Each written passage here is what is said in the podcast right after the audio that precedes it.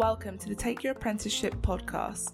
The Take Your Place team is made up of five universities and nine further education colleges from across the east of England. We are an impartial project dedicated to giving you the information you need, regardless of where you're applying to study. Since 2017, we have worked with over 30,000 students from 100 different schools, colleges, and sixth forms, helping them to explore their options and discover their potential. Now, we hope to help you too. In this podcast series, we will explore all aspects of finding, applying for, and succeeding in an apprenticeship. Through talking to experts and current apprentices from a variety of industries, we will help you explore your future apprenticeship options.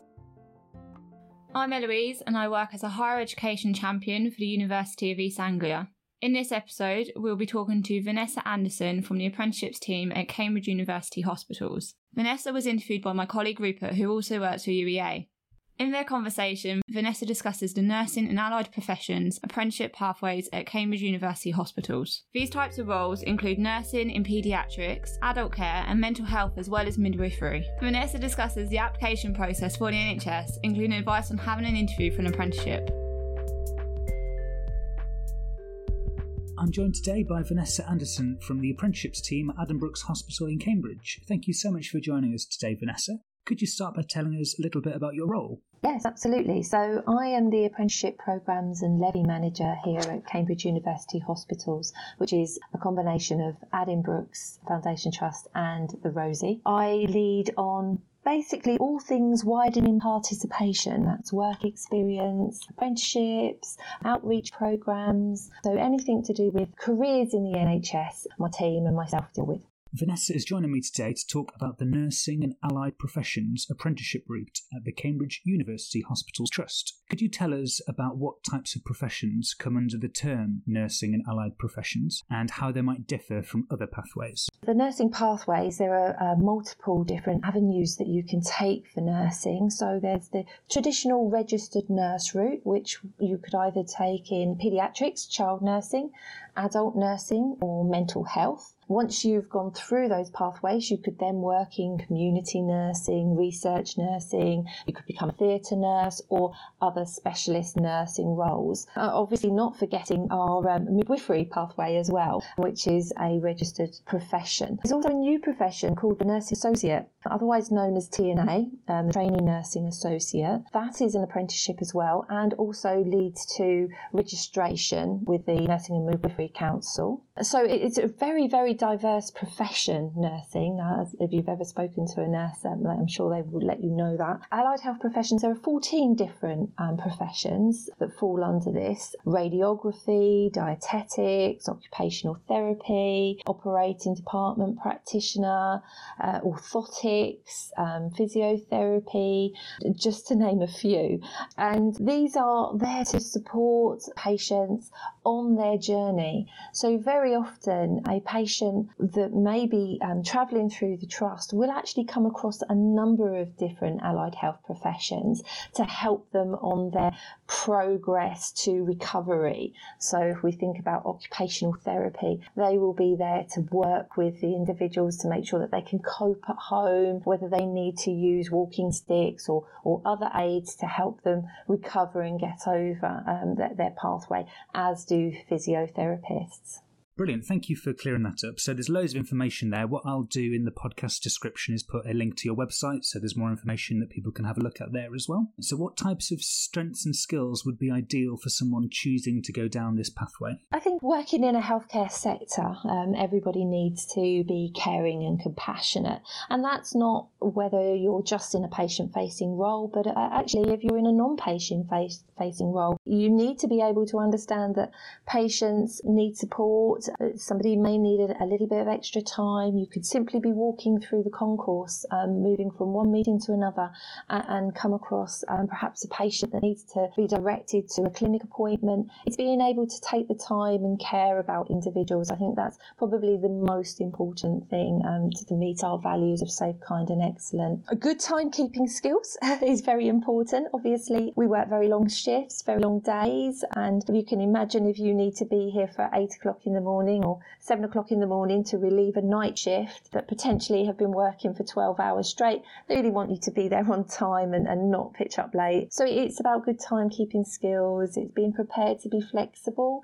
Obviously, we know in a recent pandemic with um, COVID, the trust has had, had to be incredibly flexible, as have all staff members. So it, it's being able to change and adapt and, and, and move with the times as well is, is incredibly important. You may have touched on this already. Could you give us an example of some of the types of apprenticeships that you offer at Cambridge hospitals? We offer a range of both clinical and non clinical apprenticeships. So, thinking about nursing, science, allied health professions, as I just mentioned, pharmacy, mammography. Then, obviously, for our non clinical areas, we've got uh, administrative roles, finance, engineering. We have carpenters here, we have plumbers. Um, actually, Cambridge University Hospitals is, is like a mini city. So, almost if you can imagine a, a role, it probably exists here in some shape or form and we probably have an apprentice working in that department. So we tend to hear a lot about students being interested in nursing apprenticeships, especially.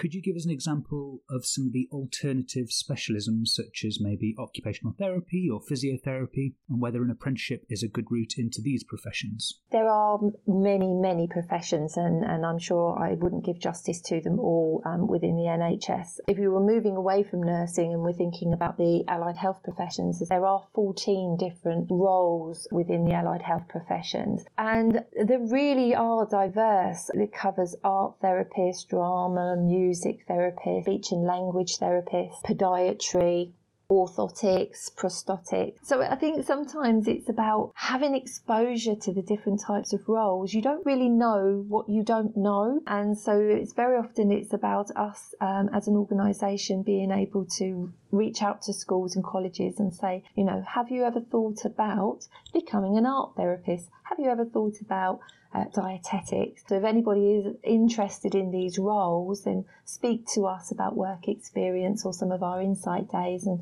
and perhaps we can help you with that. But it is amazing the different types of things that you can do, and also within science as well and the sciences. What are the entry qualification requirements for some of these apprenticeships? Can students apply straight from school after doing Or is it more beneficial for them to study a science A level or even a healthcare subject at college before applying? Very much depends on the apprenticeship that's being applied for. If we're looking at a school leaver that's applying for one of our entry level programs, so perhaps an administrative role, a level two or level three, which is the equivalent of GCSE A level, then generally speaking, there's no real entry criteria. We're expecting an individual not to have any skills or knowledge within that area, and we will take them on a journey and develop them. And that also includes maths and English. Ultimately, no, you can come and join us straight from school and move on to one of these direct entry apprenticeships. However, if you're moving on to a degree apprenticeship, then you will need to have maths and English, GCSE, C and above, so new language, I think that's four and above, and or a functional skill. So if you don't have a GCSE functional skills qualification at level two would suffice. For some of the degree apprenticeships, you will need to have a level level three qualification,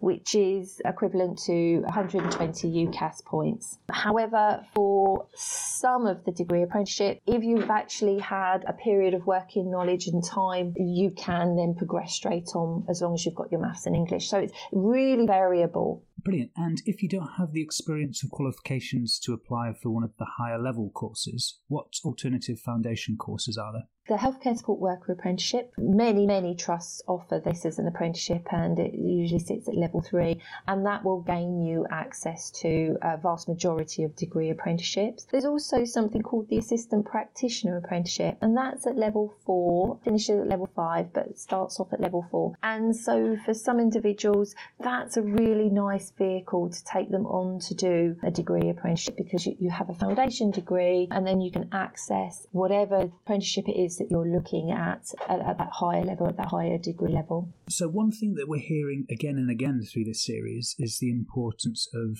being passionate and having some work experience as well. Does the Cambridge Hospitals Trust have a work experience scheme?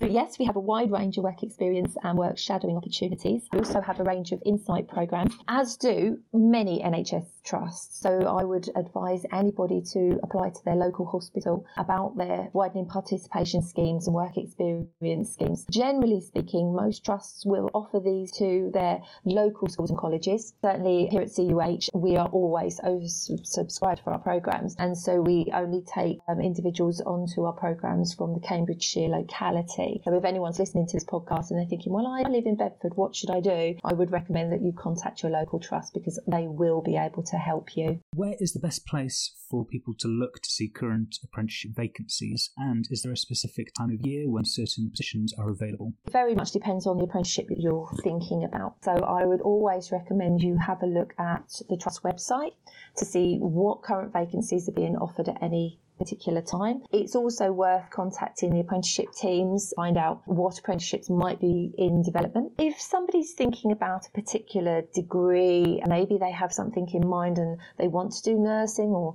they might want to you know, become a physiotherapist. I would also suggest speaking to the universities to find out what employers they work with, which employers they work with, and also they should know when those employers are looking to recruit, so what their next campaigns are going to be. So universities are, are very, very helpful and very often will direct applicants to myself. So that's probably also a very good starting point. One of the huge benefits of doing an apprenticeship is the chance to earn a salary as you train. Could you tell us a little bit about the starting salaries that different apprenticeships offer? Again, every apprenticeship is very different, um, and that's the, the beauty of an apprenticeship. It's tailor made for an individual. So each standard and each role will be very, very different. But generally speaking, for our direct entry apprentices, so that was those apprenticeships that I talked about at level two, level three. If somebody doesn't have the skills and knowledge, there's maybe coming straight from school or maybe coming and joining us from a completely different career pathway. The starting salary would be approximately £11,000 a year, and that would be for a fixed duration of time. Uh, if you're moving into, say, the nursing apprenticeship or a degree pathway, then the normal starting salary is around about 18,000 £1,000. With any apprenticeship, there will be an element of studying as well as being on placement.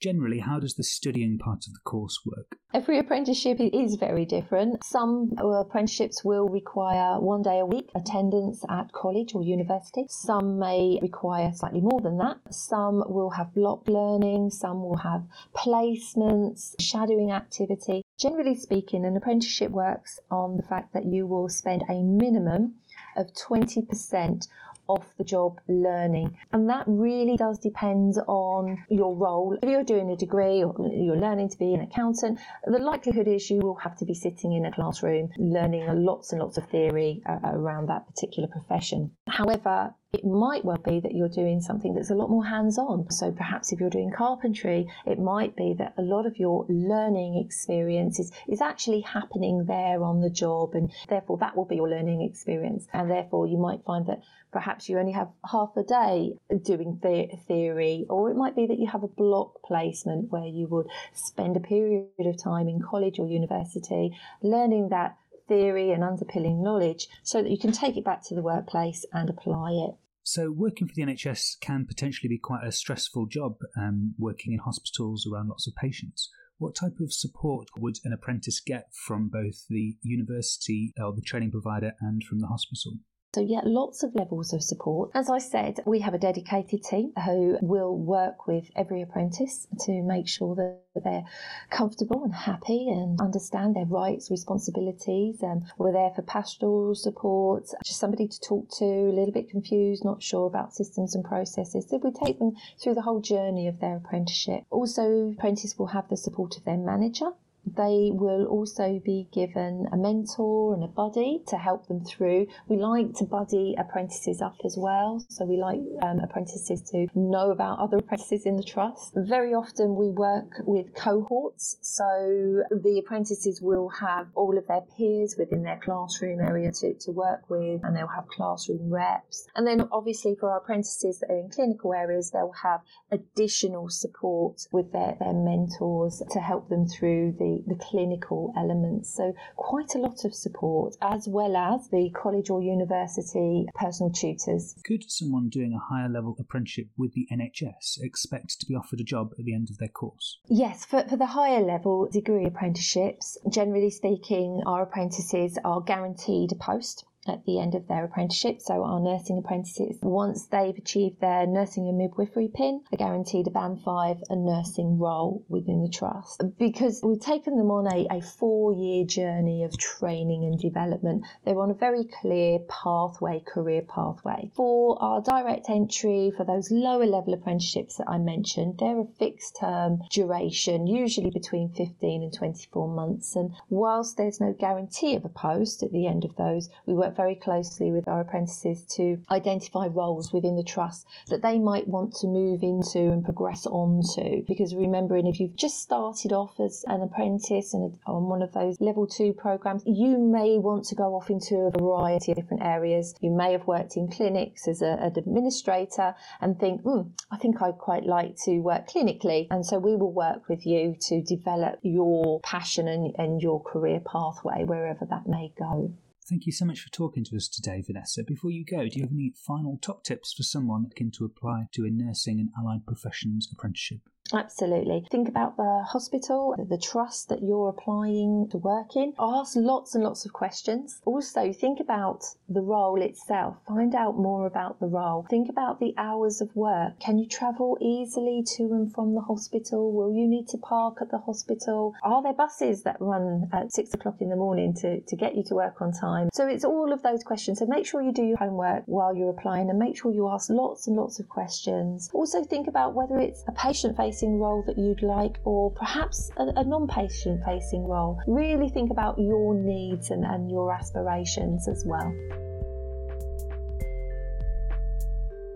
Thank you for listening and don't forget to subscribe to our future podcasts at soundcloud.com slash take your place or on your favourite podcasting app.